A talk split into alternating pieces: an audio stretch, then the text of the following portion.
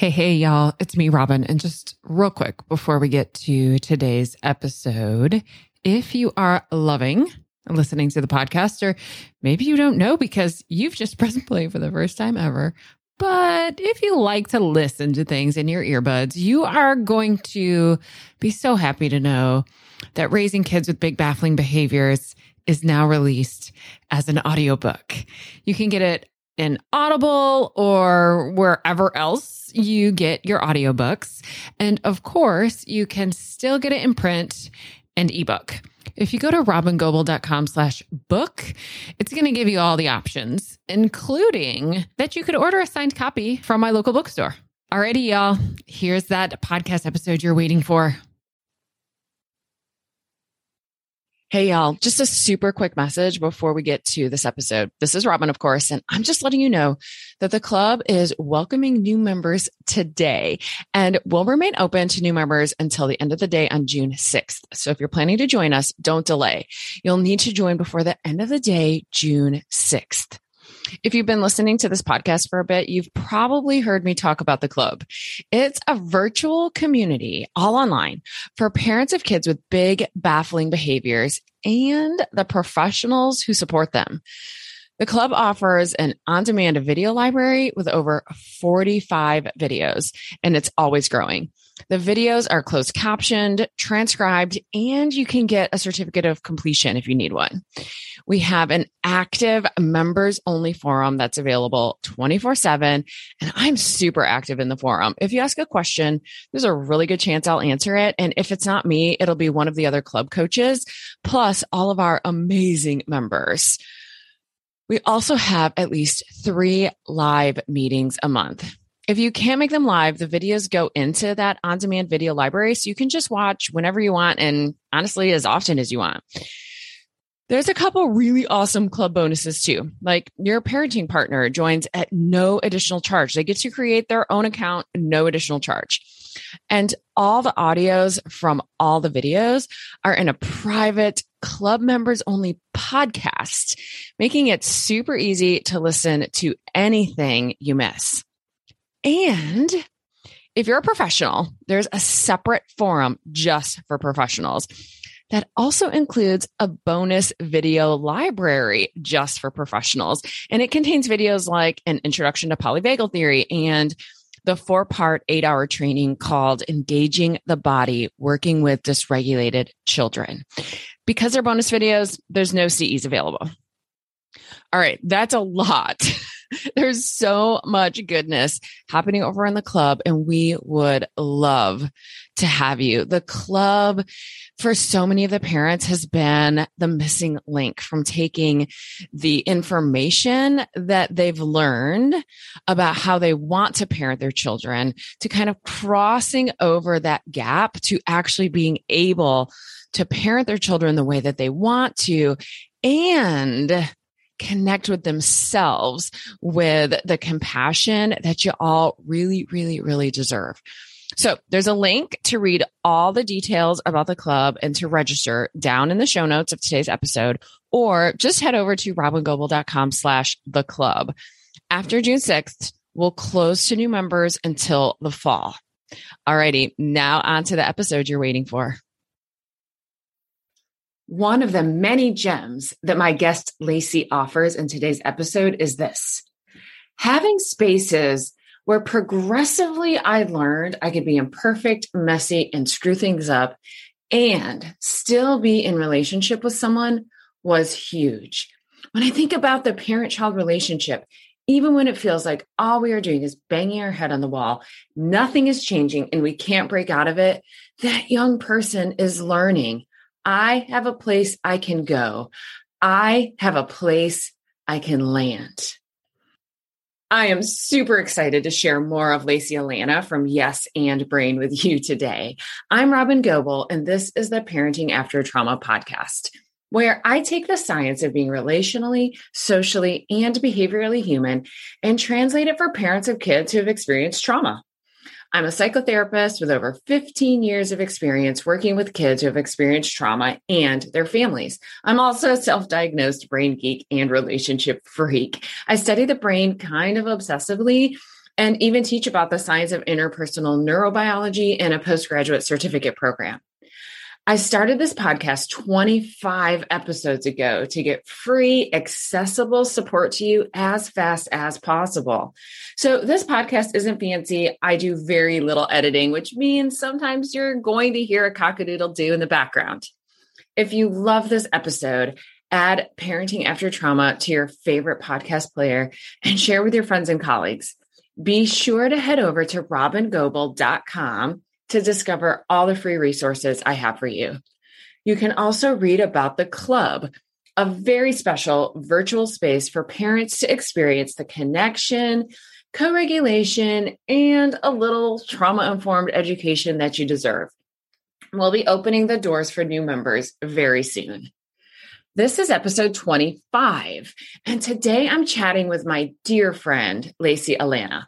Lacey is a brilliantly talented therapist, creator of the Yes and Brain program, and really so many other amazing programs.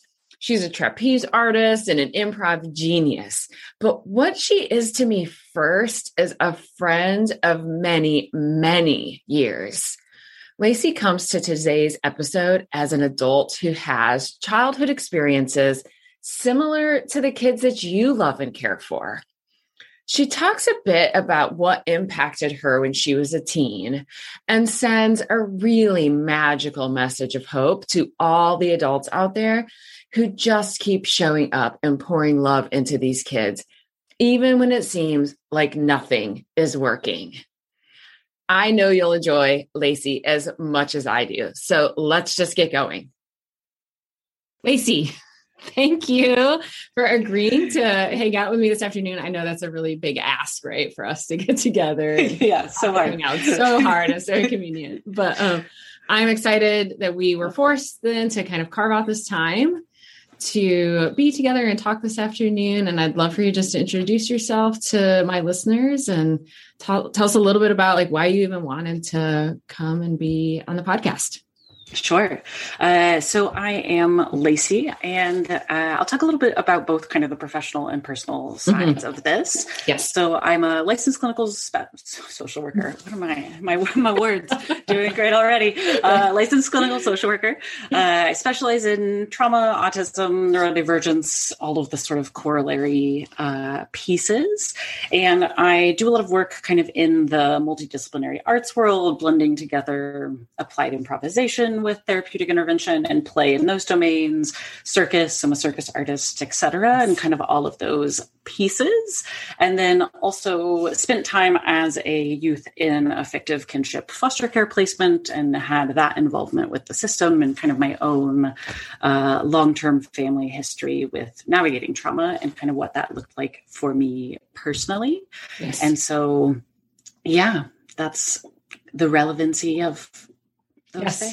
things. yeah. Yep. So your involvement in this world and this community of working with people who have experienced trauma, having this trauma, we could say trauma informed lens on things comes from both sides this professional mm-hmm. interest as well as personal experience, which is true probably for most of us. I think, yeah, totally. Yeah, absolutely. Yeah. And I, yeah, uh, definitely. And I really think, I mean, looking back on it now, I think it really is both of those things because I was still even when I was younger, the person that I am now, you know, people be yes. like, oh, don't talk to me like like a therapist. And I'm like, no, yes. no, you don't understand. Like if you talk to me in middle school, this was who you got. Like right. this is this like is I now know, yeah, I now know some technical words, but this is actually this is authentically who I am. Yeah. Um, and I started volunteering at the Austin Children's Shelter, which is now renamed as something else, when yes. I was, you know, a freshman in college and 18 yes. and like just out of my own stuff, slash, very not out of lots of it. Um, and then began working there. And then, and it felt really comfortable being there, you right. know? Um, right. Yeah. So definitely.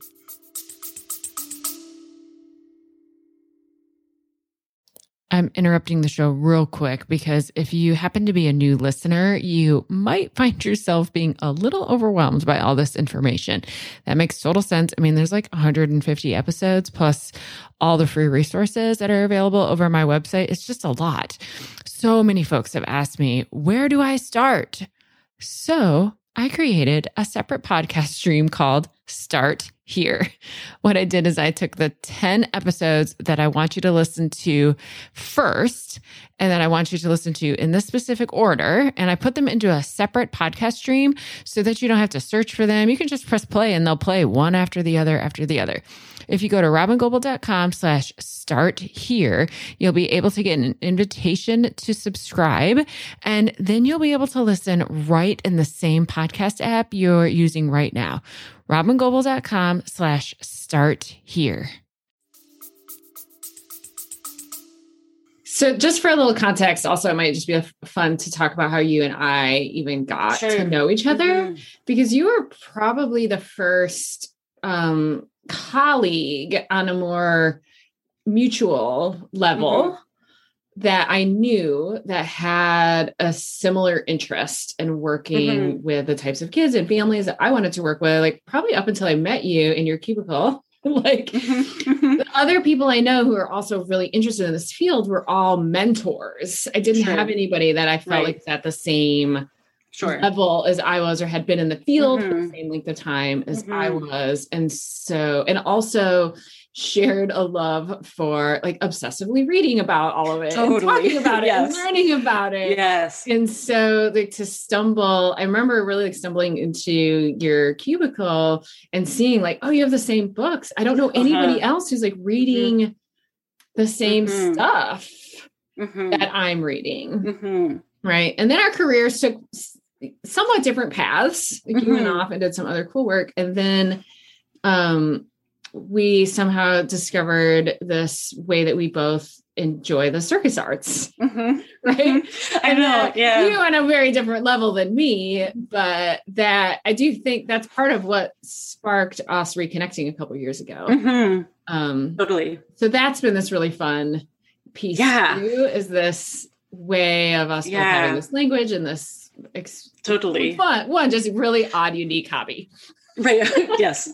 Not yes. a lot of people yes. have. Yes. But then also, what is so cool there's obviously a lot of cool things about you but the way that you're pulling them all together Thanks. yeah yeah very cool person but the way you pull it all together and do you know take your professional interest in your trauma history and interpersonal neurobiology history and your deep deep deep understanding of the brain and the polyvagal mm-hmm. theory and all this kind of cool stuff and then pulling into it like your love of circus arts mm-hmm. and how mm-hmm. that's related and then um, your work in the improv world and how all those things are related yeah yeah totally it's just yeah fun.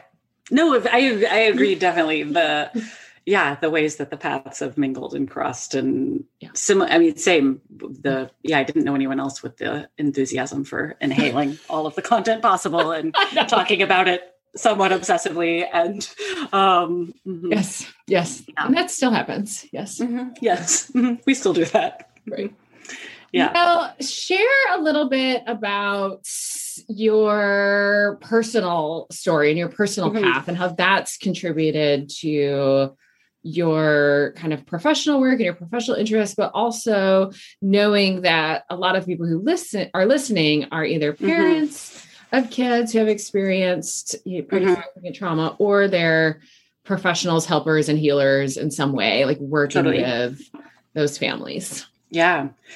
Yeah. Um, I mean, there's so much to say, right? Yeah. It's like, where do you, where do you start? Mm-hmm. Um, I mean, I guess the sort of just like you know, very brief summary was like long term history of significant abuse in the home, like sexual, yeah. physical, kind of emotional, all of the all of the categories. Um, Finally got out of the home. CPS got involved when I was a teenager. Went into the fictive kinship foster care kind of situation. Did all of the like rigmarole with the like police interviews and the CPS caseworkers and the going to the advocacy centers to do the tests and the body invasion stuff, you know, like did all of the things that one does. All the trauma um, that happened subsequent right. to the trauma.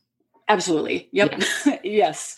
Um, yeah, and really navigated to like how broken so much of those systems are, which of course yeah. I understand now with a different level of understanding in all of the different ways of like how kids are so not served in the process that is often very necessary and yet how Mhm. it is not um yeah there aren't the resources for that to be done the right way the education the information you know Right. all of this um Right.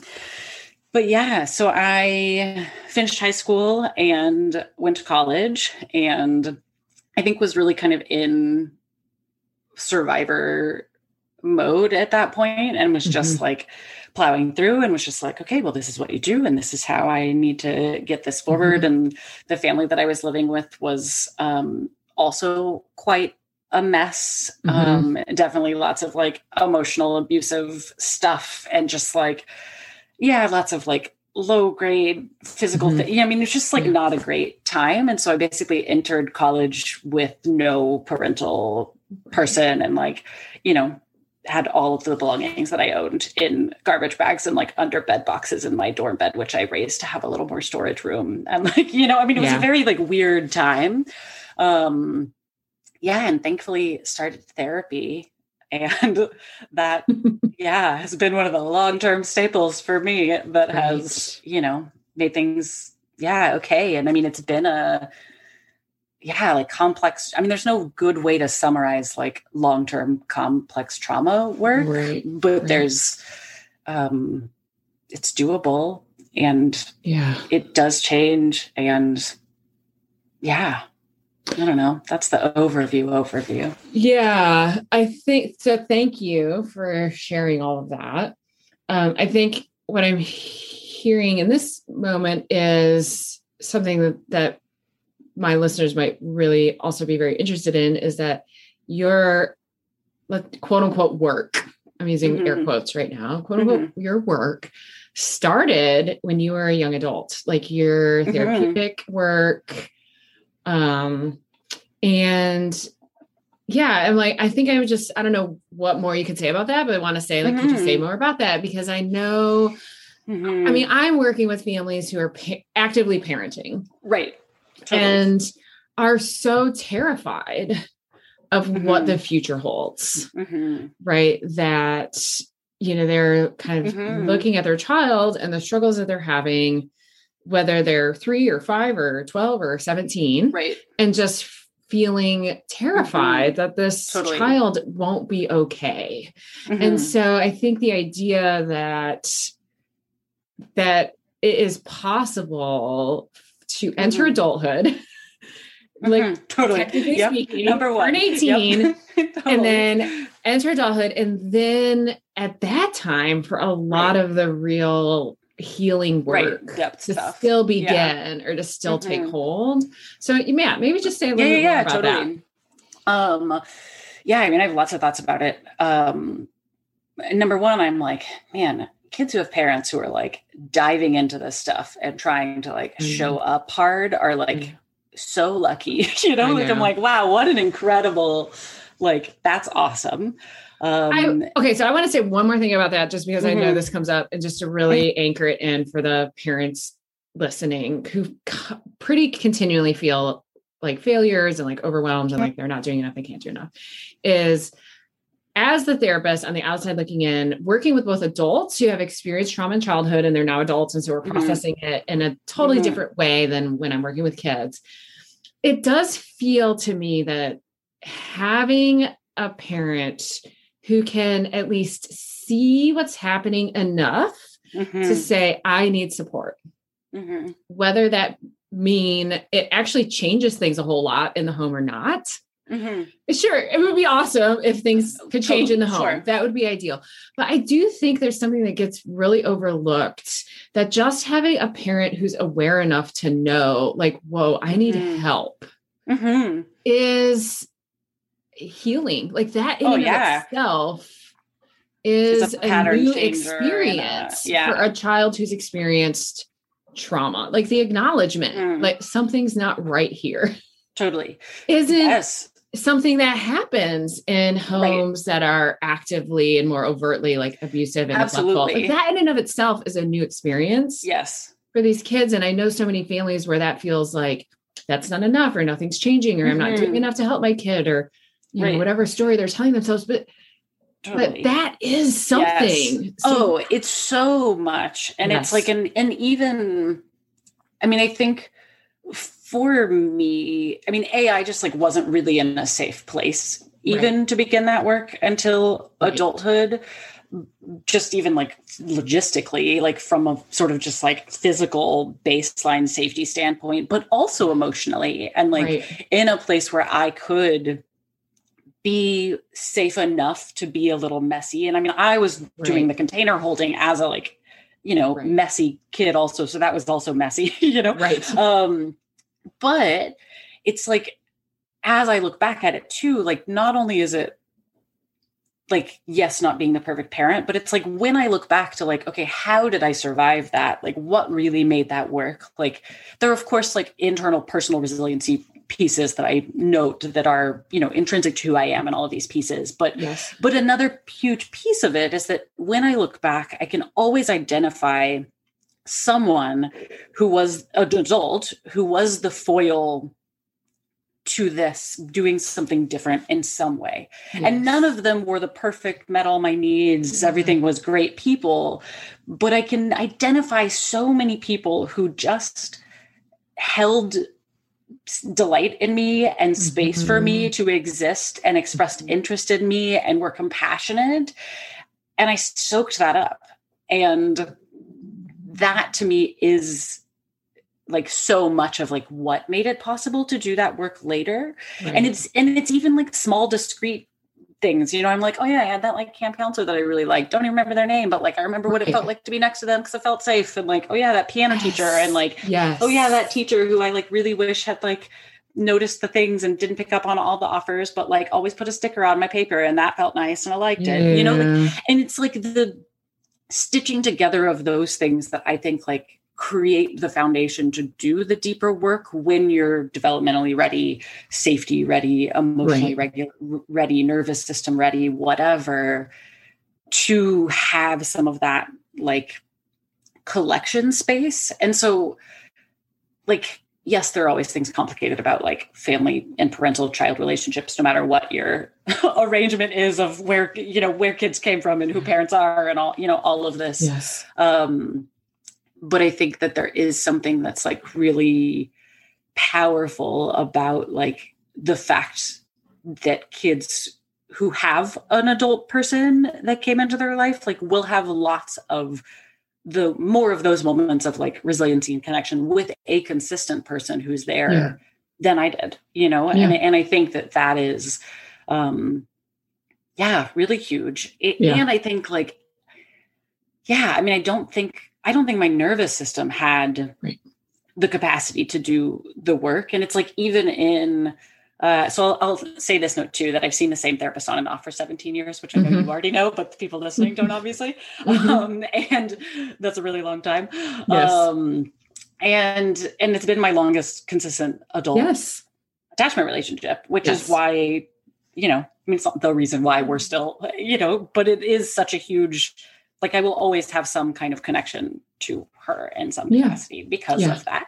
Um, because she's been the person who showed up when I was in the hospital yeah. two years ago and was like super just like in a really bad my body internal organ stuff was shutting down like she texted me every day to ask how i was because yeah. that's you know she's known me for half my life and um but that that was tangential but to tell the fact of I think the first long period of time of doing work with her even was really about building enough safety and connectivity. And there were things that happened and there was processing that happened.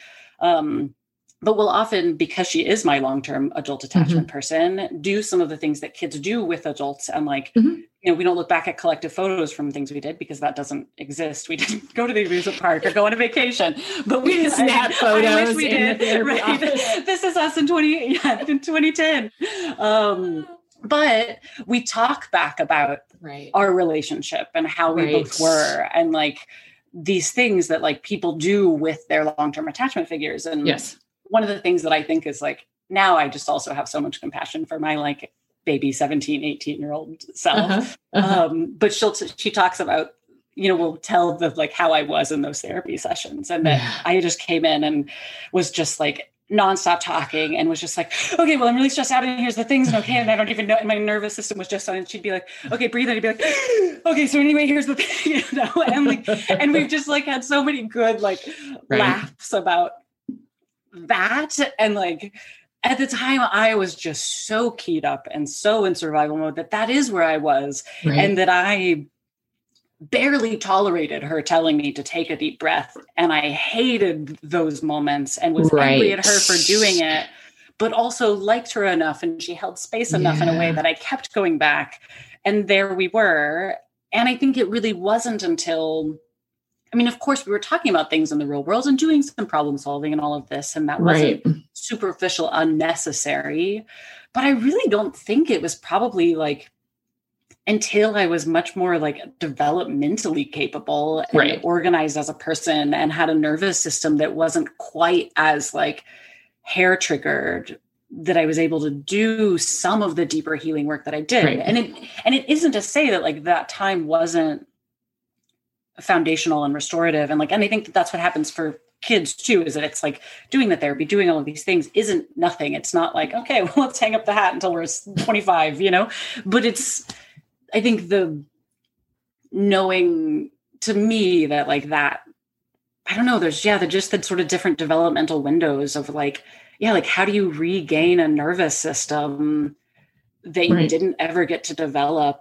And it goes faster because you're doing it with intention right. when you're older and supported by people with intention when you're younger, in the case of adopted kids. Yeah. But yeah, I don't know. So those, yeah. those are some thoughts. I mean, I think what I'm hearing you yeah. say that I really resonate with and relate to on both sides, like as a therapy mm-hmm. client and as a therapist who mm-hmm. specialize in working with people who've been really, really hurt, is that especially at the beginning of the healing process, like the content is really mm-hmm. quite largely irrelevant. Totally. Whether that's with adult work and the content is what you're talking about or with mm-hmm. kids mm-hmm. and the content is what's being played with or played right. out or i mean right. these these things are like the vehicle because we can't mm-hmm. come into a, a, therapy space and just stare at one another. Right. There is something to do, right? Whether it's talking or yeah, playing, playing, or whatever, or interactive or yeah, right. or improv or you know whatever it is. Exactly. Like, There's some sort of mm-hmm. vehicle involved, right? And I'm not discrediting that, but what's Absolutely. really happening is the vehicle is providing an, uh, an experience. Totally. You know, this way of being. Yeah. Seen that, and heard and held yes. and yes. Right. So it doesn't matter mm-hmm. if you're spending 50 minutes dumping on the therapist totally. about totally relatively irrelevant things. I know. Right. Who knows? I, mean, I know. Right. I look back on my own self too, and mm-hmm. I'm like, oh yeah, that was me. Mm-hmm. Because the content didn't matter. What mattered no. was the... and everything was keyed up, and everything right. like it was like everything was. And I think that's the thing yeah, I mean, sorry, yeah. I, ju- I, jumped in on you, but well, and um, again, just yeah. knowing that like my audience is kind of both. I'm getting you know tons of totally. professionals are listening, and I know in my like the consultation I work do with professionals, mm-hmm. it's like we're constantly reorienting to totally. stay out of content, stay out of content. We're providing safety, we're providing this yes. new, you know, that we're constantly reorienting to that, mm-hmm. and I, there's some way that that's true for parents as well. Yes. And oh my gosh, hugely, I think. Like, yes. And and I get how hard that is too, because yes. staying yes. away from content when the content is I you're hurting yourself or someone else exactly. or doing something destructive or doing something that raises the like panic oh my god you're not going to be okay because you're not turning any of your school assignments in and what does that mean for you as a person forever yeah. you know i mean it's like and so it's yeah. i think parenting is double hard in that way because as the therapist, least, like I yeah. get the luxury, yeah, at least double. I get the luxury of being like, I get to just resonate and hold space and be here and right. have this. And it's not that you're not sometimes also engaging in problem solving those things because you absolutely are. And I think there is such a, I think parents are battling that hard piece. And though, even when it's not landing in the way that's yielding the concrete shift or change or the measurable right. whatever that there's so much happening there that is getting stored in the nervous system yes yes yes yes someone and i think for me that's like looking back at all of those old people where it's like oh, not the old people, but the people from the past. people from the past. All the old people. Not the elderly people. Looking back at the geriatrics of my life. Um, I mean, sometimes though, right? but anyway, yeah. um, but it is like those are things that become resiliency points. Yes. yes. Knowing, of even knowing this person can go with me and stay with me through the dark place. And yes. I think that that is also one of the things that for me, because I think a lot of this work came later and I didn't have a shepherding parent person, right. right. Which like you can't do the work for someone, but like there's right. definitely a distinct advantage to having like an adult person who you're getting yes. to like borrow some brain from, you know? Yes. Um yes. but I think a lot of that like has come for me in both friendships and also adult romantic relationships of like coming to mm-hmm. understand what it means to actually be able to be messy and have someone stay, stay. and like getting to exist because that's so counter to the hypervigilance and the survival right. mode and the like i don't even get to exist here. And not only that existing here isn't even safe because right. that puts me at risk if i'm present in this moment because it means i'm not anticipating what's coming. It puts me at risk because if i like myself for this minute that's going to go terribly. It puts me at risk because if i'm accepting that my parent who's supposed to keep me safe is actually a monster instead of believing like actually i'm just the problem. If i could change it right? Like right. all of this stuff that is hard and you can't just intellectually understand that and integrate it but through having those spaces where progressively i learned that i could be imperfect and messy and screw things up and still be in a relationship with someone not always without consequence but like in a relationship mm-hmm.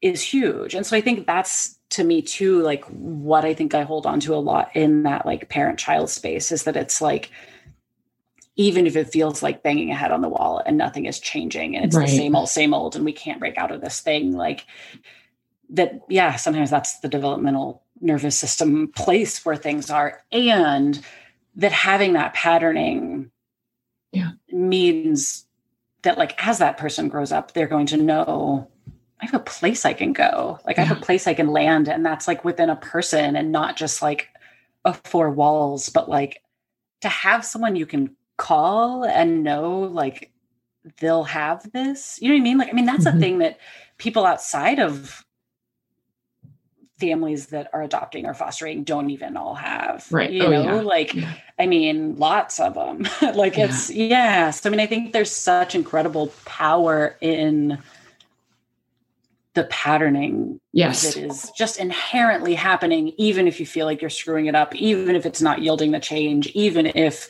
it's less than perfect or you're like well that was not my ideal self as i raised my voice louder than i meant to you know like right. the but even right. that like the the the ability to go back and like repair and work yeah. on yourself like i mean it's just like amazing and like the yeah. recognition and desire i mean it's like i work with lots of folks who both have experienced trauma and haven't, and both are adopted in foster care and, and haven't been. And it's like so many of my clients who have biological parents that they grew up with forever and had pretty like, you know, quote unquote fine childhoods, like don't have parents that are doing any kind of work or ever mm-hmm. have. Mm-hmm. And like that's yeah, like having a parent who's doing work outside of all the things is like you know, I'm like, that's great. like, oh my gosh, that sounds, that sounds, real nice. You know, like, could any of you want to adopt me? I'm, I'm, I'm like good.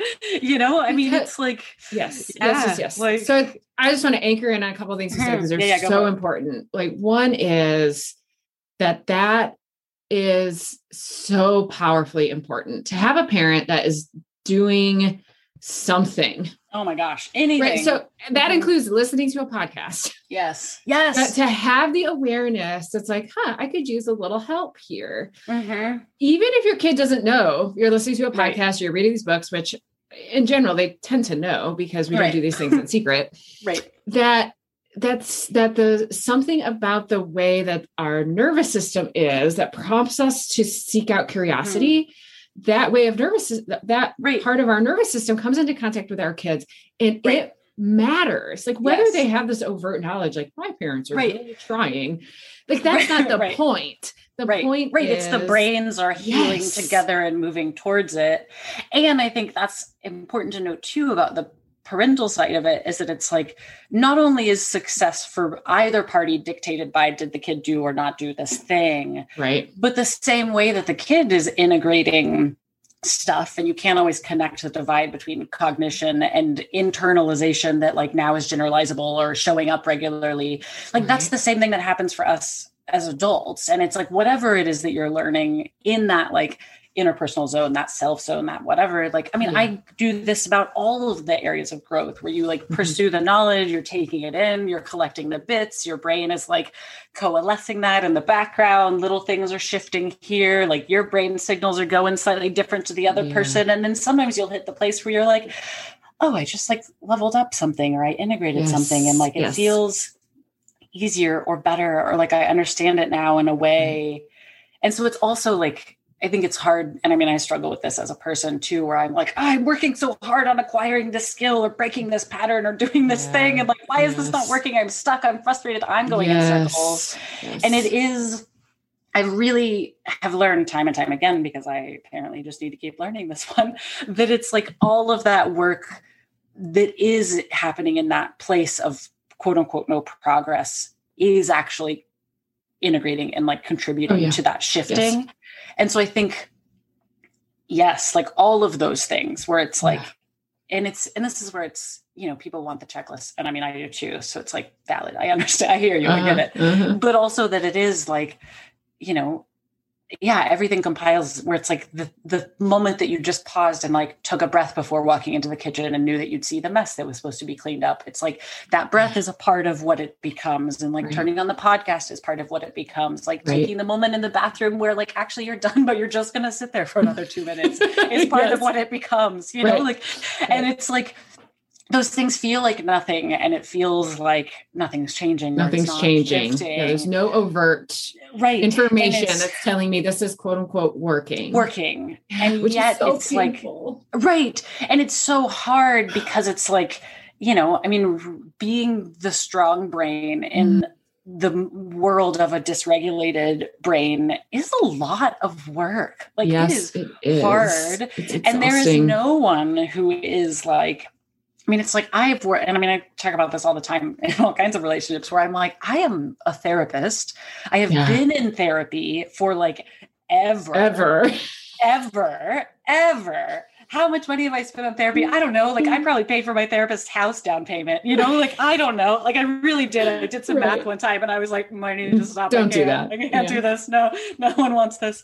Um, but it's like, I also can't be magically anything and right. i get stuck right. and life is messy and multitudes and it is both my kids still doing this thing and also i am holding space for them and building a foundation of the nervous system yeah. and also yes. i am losing my can i say bad words on this podcast well i have to edit them am, out oh yeah because kids might listen okay well i am losing my sense of internal stability.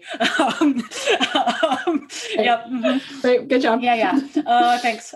Um, uh, like all of those things are true, yeah. you know, and, and I think that's the, I feel like my biggest also personal work piece recently and slash always and probably forever because yeah. that's how life goes is around those multitudes and like holding yeah. and because i think especially with like trauma history, the nervous system can be really black and white and either like we're not safe, go into like yep. activate full unsafety mode or yep. okay, we're okay here. And like that space doesn't come that often. Mm-hmm. and right. you know, it's like as I've done my work, like the the nuance there has increased drastically. And when I'm dysregulated, when my window of tolerance is smaller, all of this stuff, like mm-hmm. my trigger switch is like way more quick to get activated. Right. And to me, this idea of multitudes has been super transformational and like holding for myself, like, okay, I am both feeling unsafe and am also physically safe and also have lots of resources and also feel like I'm out of control and also feel frustrated and like my efforts aren't working and yeah. also have made lots of progress as a person and also have you know and and yes. I think that that is also the like the things that like we all have to hold for ourselves and that especially in that like parent child space have to be held mm-hmm. is like mm-hmm. that space of like I am so frustrated with you and also love you and want to be there. Yeah. And also your nervous system is losing its internal control and also mine is as well right now. And also I did do better this morning when I planned to handle the thing slightly differently. And also yeah. this is exhausting and also I love you and I'm glad I did it. And also, you know, and it's like that is yeah. I think it's also like the world especially like with social media and all of these things like people are not in the practice of holding multitudes anymore right, and acknowledging right. them and so you go to social media and people are presenting you know their best selves and they're presenting their mm-hmm. you know this whatever yeah.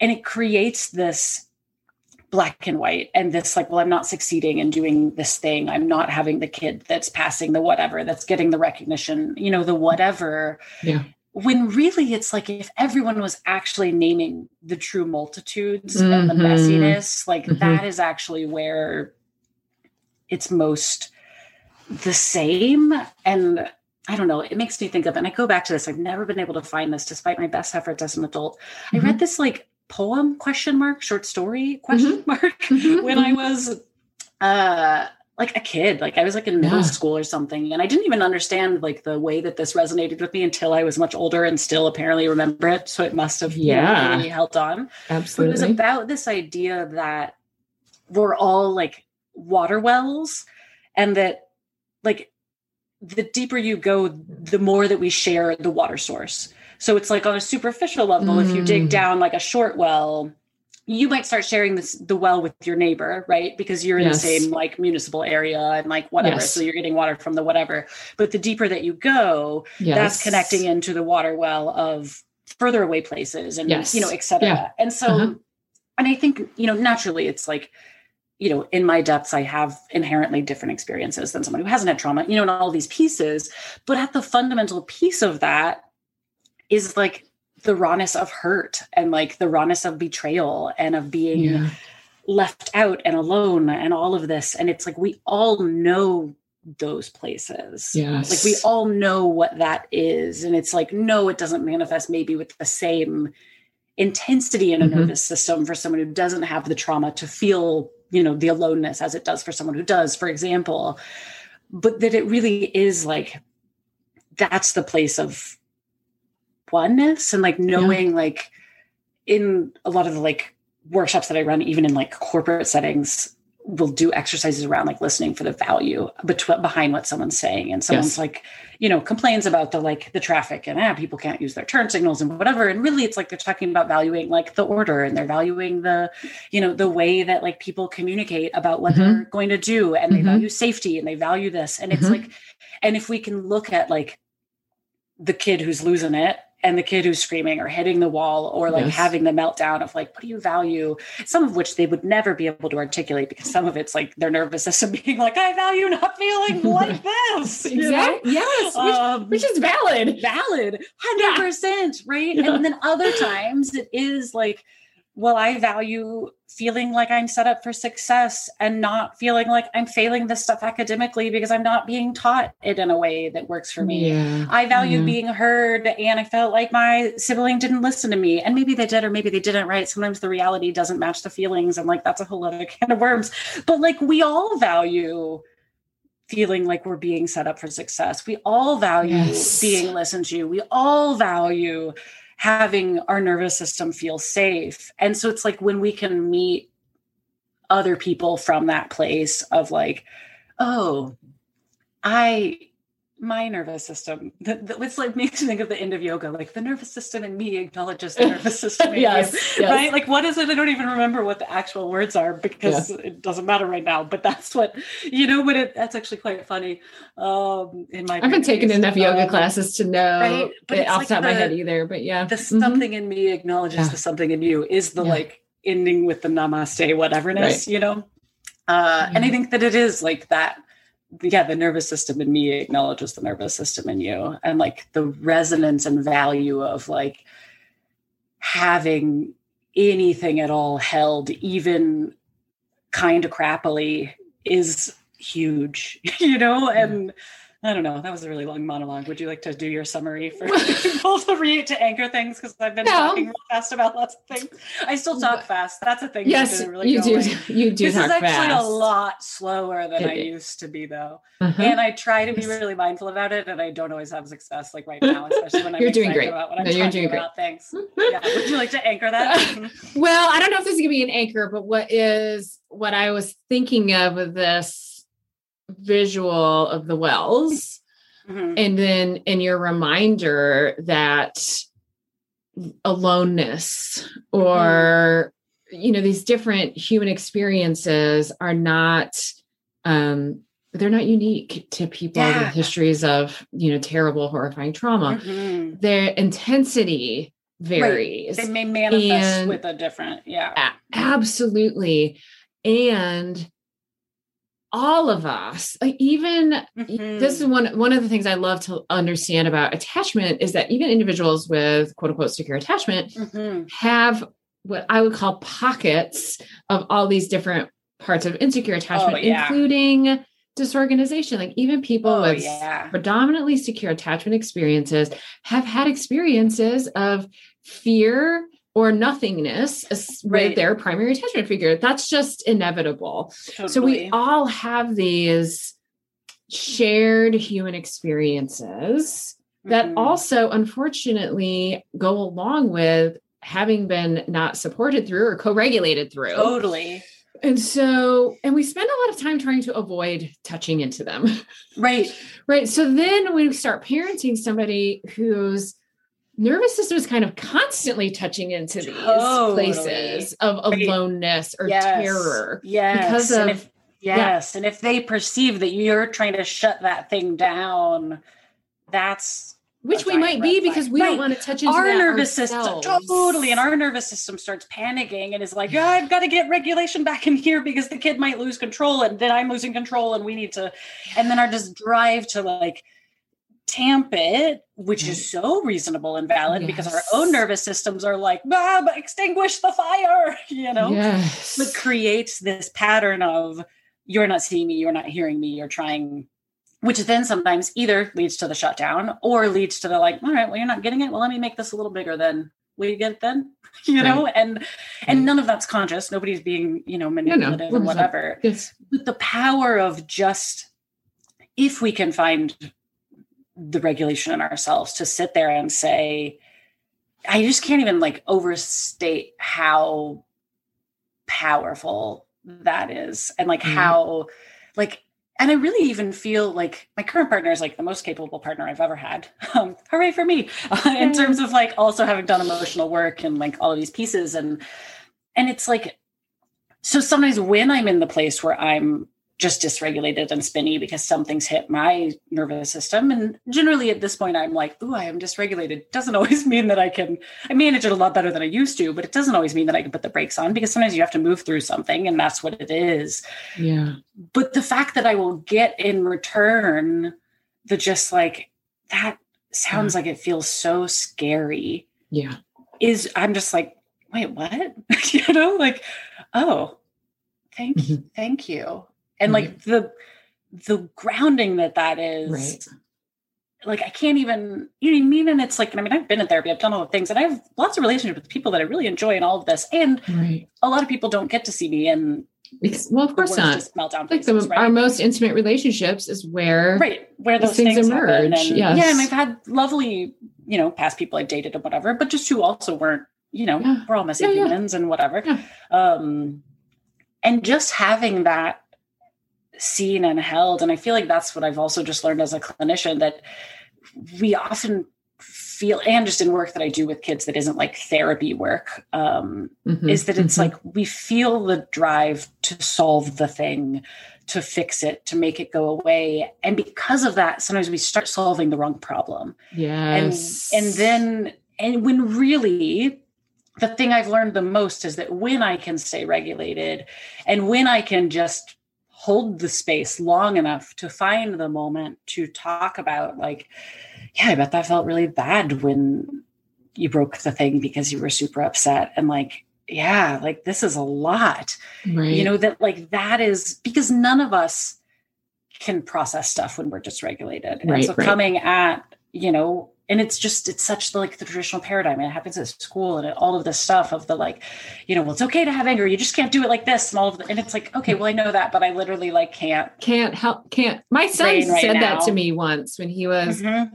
probably about eight or nine kind of the perfect mm-hmm. age probably to have enough language have enough mm-hmm. cognitive whatever have enough safety have enough whatever totally. and we were going through this little period where he was like losing his mind with some frequency that mm-hmm. was making us as parents be like, um, so is this mm-hmm. like parenting thing we've been doing right. these parenting values right. we've Did been we having like... are we like really on the wrong track mm-hmm. here mm-hmm. and having to constantly just go back to like my anchoring in this in what i know about humans and, and the nervous mm-hmm. system and then one day saying something which i knew in the moment was absurd because as a therapist i not every Totally. This is not a normal yeah, yeah. parent thing right. to know.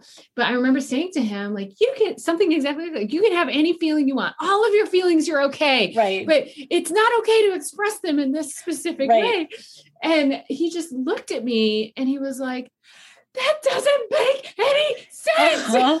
Uh-huh. if I could not express them in this way in this moment, right. I would. And he was right. still like just right on that. Right. Like he was still totally barely hanging on. Yeah. But enough of his mind was just like, right, lady. Yeah. Right. Right. And I mean, I learned so much from that moment, which one I learned like, okay, this grand experiment is actually mm-hmm. working out for us in the long run. Right. Like, uh-huh. like we're building his brain. Totally. And the fact that he could articulate that, have enough oh self-awareness oh about that, feel safe enough to say that to me. Like right. there were so many things that could easily have been labeled as like bad behavior. oh my gosh, oppositional can't regulate themselves can't yeah. right and that's it right like we're in the systems where also it's a trap because to get funding at school to get recognized right. to get special services you depending on where you are of course everything's you know blah blah blah but like you have to fail they have to document things with the extremity yeah. with the whatever which changes the way that people talk about kids and it becomes yes. about compliance and the whatever and i can't i think in so much of the like the improv programming and the circus programming work that i do like one of the things that is like the work is I think like important and what we're doing is fun and builds these skills and does these things as well. And like you get the experiences. But so much of it, and the biggest takeaway that I get from the adults that I train about it too is like, oh, you just like say yes to them, but not yes to like, yes, you can do that. I have no boundaries, but yes to the reality that what's unfolding is the reality that's unfolding. And I think that's where it breaks down and to me like that is what like the yes and brain is which is like improv for another day you know blah, blah, right. but like we'll but come like, back to that some other time yeah yeah um, but like but being able to be in this space where it's like I'm not saying yes, you can keep kicking the wall, but I'm saying yes to the reality that I'm freaking out and having panic and wanting to shut it down and feeling the urge to go, you can't express it like that. Yes. And yes to the reality that the kid is losing it enough and doesn't have the skills to be in their logical brain. And something happened that caused this because when we're in a regulated, safe feeling place, we don't start kicking walls. Don't kick the walls. Right. And so, what does it mean with the knowledge that we know to say yeah. yes to? The thing? What does it mean to say yes to the group that's rowdy and isn't successfully doing the circle game or listening in the way that I want them to? I can keep trying to make them do that. But like they clearly don't have the skill right now because either they don't have the skill or because today they don't have the skill. Exactly. And yep. so I can keep making things bad for both of us by trying to force that to happen. But is there a way that I either can help regulate them, give them something that's higher energy, change the expectation so that we're still doing the thing that I want to do to practice the discrete skill I'm trying to hit, but also where intentionally after each person says the thing, instead of listening, now we all are doing a chorus of you know a stupid dance or song or movement yeah. or you know like and yeah i know yes. i'm tangent you know so well no actually like, this is perfect know, because like, you're um, giving folks a little sneak peek of what we'll do next time when you okay. and i come back together no but truly that's perfect because this is this is whole other piece of thing we could talk about and dive into mm-hmm. that is so important. And I definitely, it's on my plans to have you back to do a podcast on this idea of like that yes, the yes and yeah, and, and the play these, even yes. in the nightmare moments, and the yeah. what does it mean? What does it mean to still see that person as a person? Which also helps yeah. them see you as a person and how do you hold space for the fact the multitudes of like we are both kind of losing our internal system exactly. of regulation. Um, replace that with word of your choice. Um, you right. know? and um, how i you know when i first started learning a little bit more about improv just mm-hmm. being so dumbfounded by like you're just talking about attachment theory here. Totally. Or yep, attachment theory is just return and like totally. Whatever it is. Yeah. But with a what a new fun way to look at these relational experiences mm-hmm.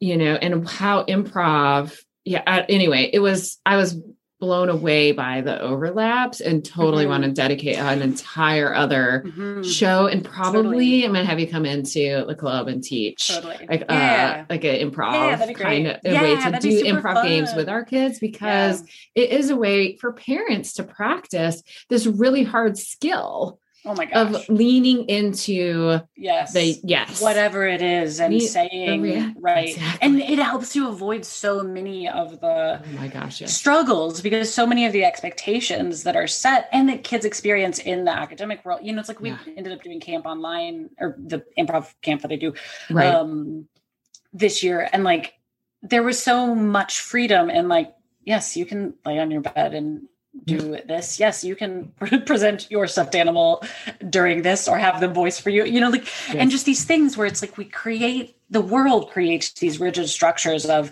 you can't eat during class you have to sit up you have to mm, show attention and right the ways that that doesn't work for a diverse brain and right. yeah i mean all of that's yeah. very tangential but it does i can take us back to where we started mm-hmm. um is that to me I think that was also one of the parts that was like so satisfying about like when we reconnected again, like you and me, is that it's like we were in the exact same place again with like these ideas of play and the nervous system and all of this stuff yeah, yeah. and had just come in through different doors to the same yes. house. Yeah. And so it was just like such a cool thing to be like, oh, look at us both like still doing like the things and like right. having followed the place that led us yeah. to this shared space yeah. we just came in through different doors and hallways mm-hmm. and you know so i don't know i think it's yeah. cool it is really cool it's super cool um okay so to just a quick brief summary what I what I'm taking away, who knows what people luck. are going to take away?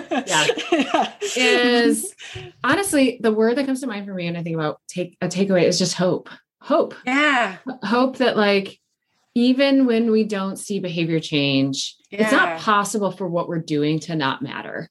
Yeah. And that's true if you're in the therapist role, or it's true if you're in the parent, parent role. role. And, and if you're in the kid role. Exactly. Yes. Yeah. And that doesn't take away the truth that it, it can be really scary when oh the behaviors gosh, yeah. that we really do kind of need to change aren't changing. Totally. Right. There is some of these behaviors are dangerous and scary. Yeah. And if they don't change, like we right. imagine There's the future and we're like, this and, is bad. Yeah, yeah. And also it can be true that you, it can be possible to stay in that place of like, this is terrifying that this behavior isn't changing. And totally. I also feel totally confident that even mm-hmm. if it's not changing, showing up and being with this person yes. in this way matters. Totally. It changes totally. their brain. And I like yes. to think, I'd love to hear your thoughts on this. Like, I like to think that, especially for kids with some of the most profound histories of relational trauma, mm-hmm. that, um, ha- and I often say this to therapists who are feeling so discouraged, like nothing's changing. Mm-hmm. I feel like what I'm doing doesn't matter. Mm-hmm. That it's like, what is changing is that this person's brain mm-hmm. now knows that this relational experience that exists between the two of you mm-hmm. exists. Yeah. They didn't even know this relational experience existed. It was possible to feel totally. seen. It was possible to be known. Totally. And so, what now has changed is the possibility of hope in that child's brain Yes. That this relationship that they're ha- this experience they're having with you that you don't see is making any difference right. at all. Their brain now right has the capacity to believe that this relational experience could exist somewhere else too. Right. Well, and they might yeah. seek it out and they might look for it and it might yeah. be why they find themselves back in the therapist chair when they're or in the therapist office when they're right. older, older or it might change totally. the relationships that they seek out or yeah. it might change them mm-hmm. like kind of like lobbing on or like right. lobbing on to like a favorite teacher or yes yes finding the moments of resonance trusting you might be able to even have a moment of being delighted yes in. and, and no, that I, is I, profound yeah. profound. Even Agreed. as parents, if we're not getting the the return in the serve and mm-hmm. return, mm, right, that's giving us the data. What you're doing right. matters. Yeah, it cannot. Just trusting mm. That it's yes. pos- impossible for it to not matter. Totally. And to not integrate in some capacity. Yeah. And that doesn't mean always on the timeline that is needed right. and wanted and all, you know, all of this. Right but yeah, I mean, I think as you were talking about that, it makes me think of also, and I think it's actually direct, directly related, although I hadn't thought about it specifically in this way, but um, that often we'll talk about like when we have kind of the long-term trauma pieces, sort of the truncated sense of the future. Like yes. it's like, okay, I can't even like plan for the future because like, what does that even mean? What I'm just mean? surviving and like being. And it's interesting because I hadn't thought about it this way, but I think it's the same in that relational context that you just brought up is mm-hmm. that it's like, you start being able to see a longer term relational future yeah. and a relational space where it exists, which is like the same thing you said. It's just the parallel there that I'm like, mm-hmm. oh, yeah, that's interesting. I haven't seen it exactly. I hadn't thought about it exactly that way. Yeah. Um, but I think that that's totally yes. it, you know, is that it's like every little nugget of regulation or connection, or at minimum, a safe coexistence in a room exactly. where you didn't have any physical harm to safety and your basic needs were met like is yeah. Begin seeding the ability to find and collect more of those and begin yeah. seeding the ability to understand those within a connected elongated sequence with the same person and allows you which was like the funniest way ever to say a relationship with one person but it is like these you know yeah. yeah. i mean i think that is yeah it yeah like it can't not matter um, yes it can't not matter all right i'm going to share one last thing and then we'll okay. say goodbye and i'll promise that audience okay. that you will you'll come back is i um, was speaking at a conference once for, marketed for adoptive parents foster mm-hmm. parents and after the conference, I received an email from somebody in the audience who identified as like a grown up mm-hmm. who was a kid with complex trauma. Mm-hmm. And how she can imagine, she couldn't imagine. You know, one thing she took away from the conference that she wasn't expecting was that she, look, being in that room of people, people who gave up their Saturday mm-hmm. to show up at a conference yes. and learn how to do better as parents. Mm-hmm. She no. was like, I can't imagine how that would have changed my life. Yes. If I had been the child mm-hmm. of any of those parents that mm-hmm. were in mm-hmm. that ballroom, no matter what they were really doing in their real yes. parenting, right? How right. it was well, it was translating, right?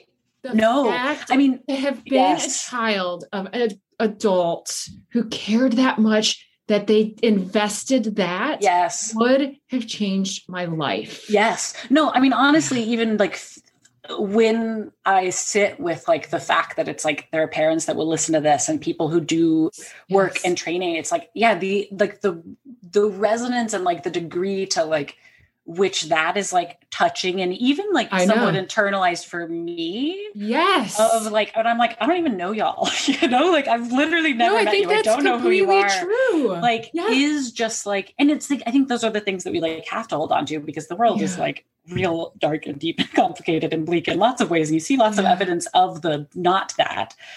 That like knowing that it's like, oh my gosh, like there are people doing this. And like when i mm. have like my own friends who are like parenting with like such incredible intention and knowledge and like information seekers and i'm just like oh my gosh like that is so cool that like there are people who like are doing that you know? Like i'm like that's so great. Like there's yeah. no like there's not even words for it. Like it's just sort of a like heavy yes. resonance of like Yes. That's great.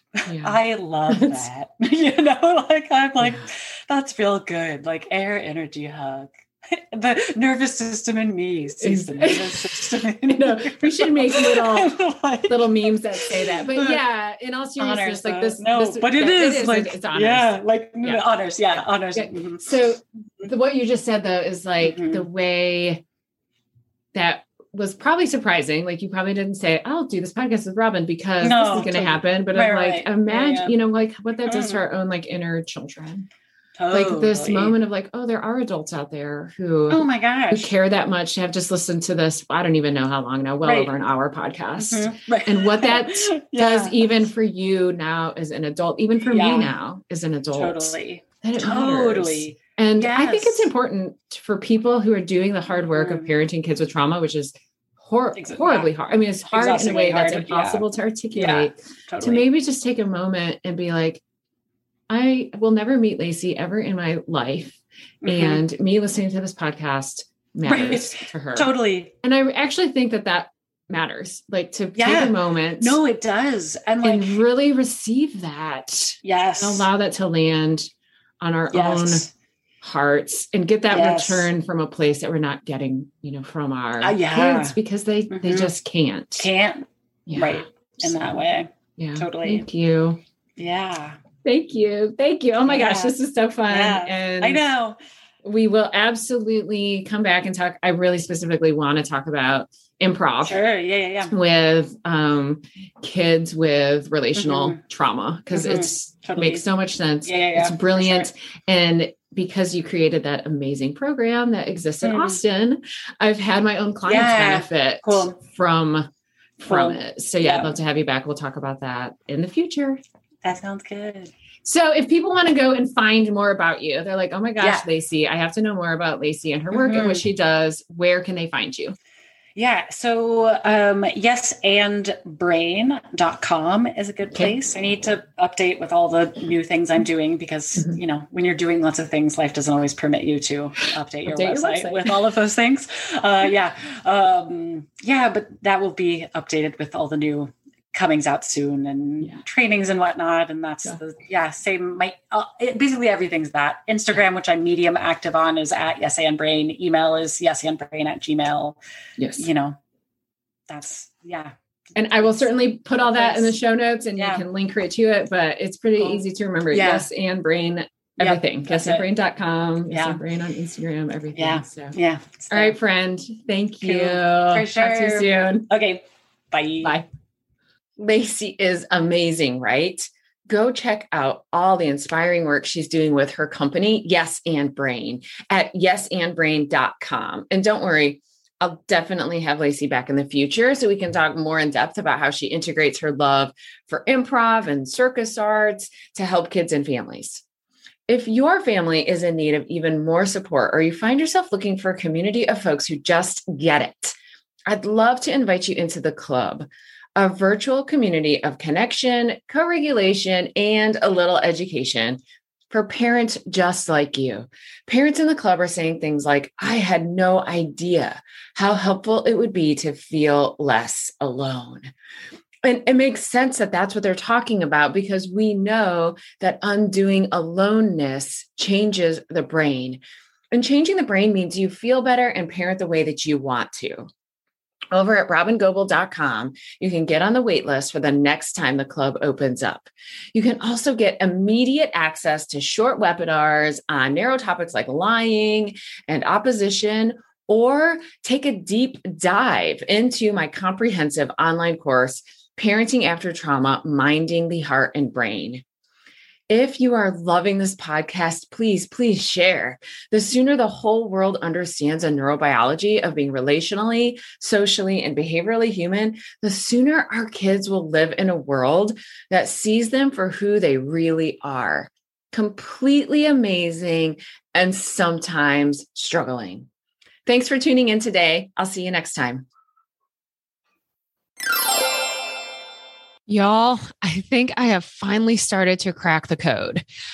I retired from being a one on one therapist so that I could reach and impact more people far beyond the walls of my therapy office So I have this podcast, obviously, but do you know about both the club and my professional training program being with?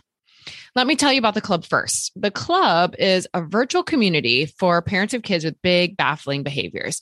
We have an active forum that's not on Facebook, an on demand video training library with over 45 videos and more added each month, and at least three live meetings a month on Zoom. The club also has a special sub forum just for members who are also professionals in the field and a bonus library that's just for professional club members that has a few special bonus trainings just for professionals. We open for members periodically. So check the website at robyngobbel.com slash the club to see the next time we'll be rolling out the red carpet for you and put yourself on that waiting list. That way, you'll be notified the moment our doors open. The club is a pretty amazing place, but I also know it's not a substitute for the one on one support that your family might need.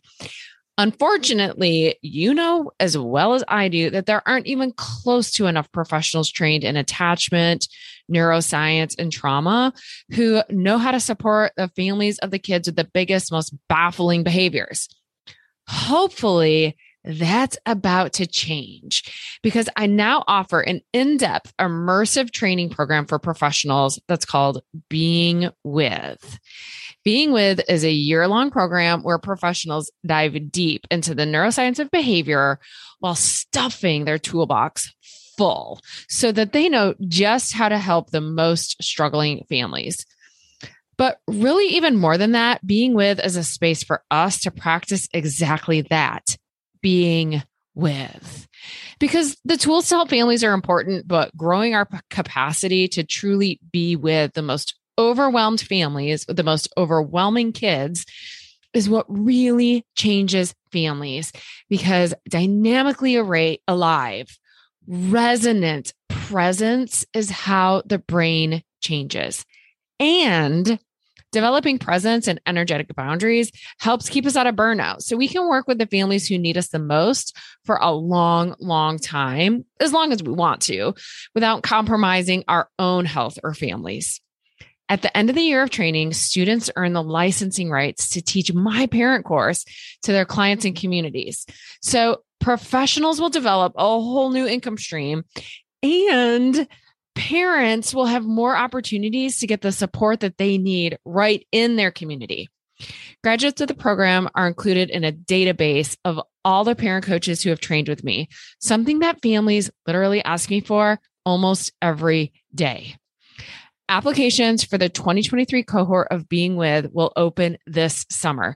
You can sign up on the waiting list to be notified the moment applications open at robyngobbel.com slash being with.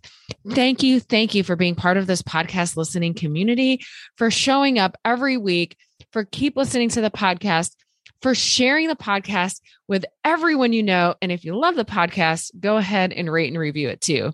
Thanks, y'all. I'll see you next week. Are you ending this episode with maybe a big sigh of relief? Like, yes, finally, someone gets me and my kids but also maybe a sense of like, okay, but now what? All right, y'all, I've got lots of possible now what's. If you want to connect with me directly, like pick my brain, have access to me almost every day, not to mention hundreds of other parents from around the world who totally get what it's like to be you, then you're going to want to join us in the club. We have monthly live events including groups for siblings of dysregulated kids, a huge video library with uh, something like 80 or 90 videos, plus transcripts and certificates of completion. Plus, of course, a very active forum that I'm participating in every single day.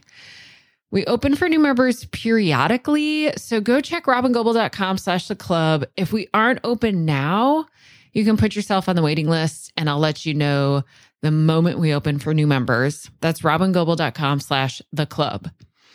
Now, if you're a professional and you want to strengthen your capacity to work with the families of kids with big, baffling behaviors and vulnerable nervous systems, plus use all of my materials, including a 12 module course that follows raising kids with big, baffling behaviors, plus be included in an online searchable directory so families all over the world could find you then you're looking for Being With, which is my year long immersive training program that runs January through December. So you'll want to go to robyngobbel.com slash being with, read all about it. And if you're interested, put yourself on that waiting list too. Now, if you just maybe need a little extra connection and co regulation, but don't feel like you need to join the club, then you can just keep listening to my podcast. Or you could go subscribe to my Start Here podcast, and that'll give you 10 episodes in order that will take you through cultivating a great foundation of parenting with regulation, connection, and felt safety. That's at robyngobbel.com slash start here. You have to go there. You can't just find it in your podcast app. Or you could get yourself a copy of Raising Kids with Big Baffling Behaviors, paper book, audiobook, ebook. You can get that anywhere books are sold. Or you can just head to my website download one of my very many free resources. I keep them all really easy to access at robyngobbel.com slash free resources. Webinars, masterclasses, ebooks, infographics, all sorts of stuff. Go check it out. See what of those things could be supportive of you or maybe to the other adults in your life who are helping support you and your child. There are just so many ways that you and I could be more connected, and you can get the amount of co regulation and support that you need. If it feels like a lot to remember, all you have to do is go to robyngobbel.com and take your time clicking around, seeing what I got there.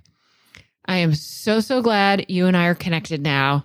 And I can't wait to be with you again soon and our next episode of the Baffling Behavior Show. Bye bye, y'all.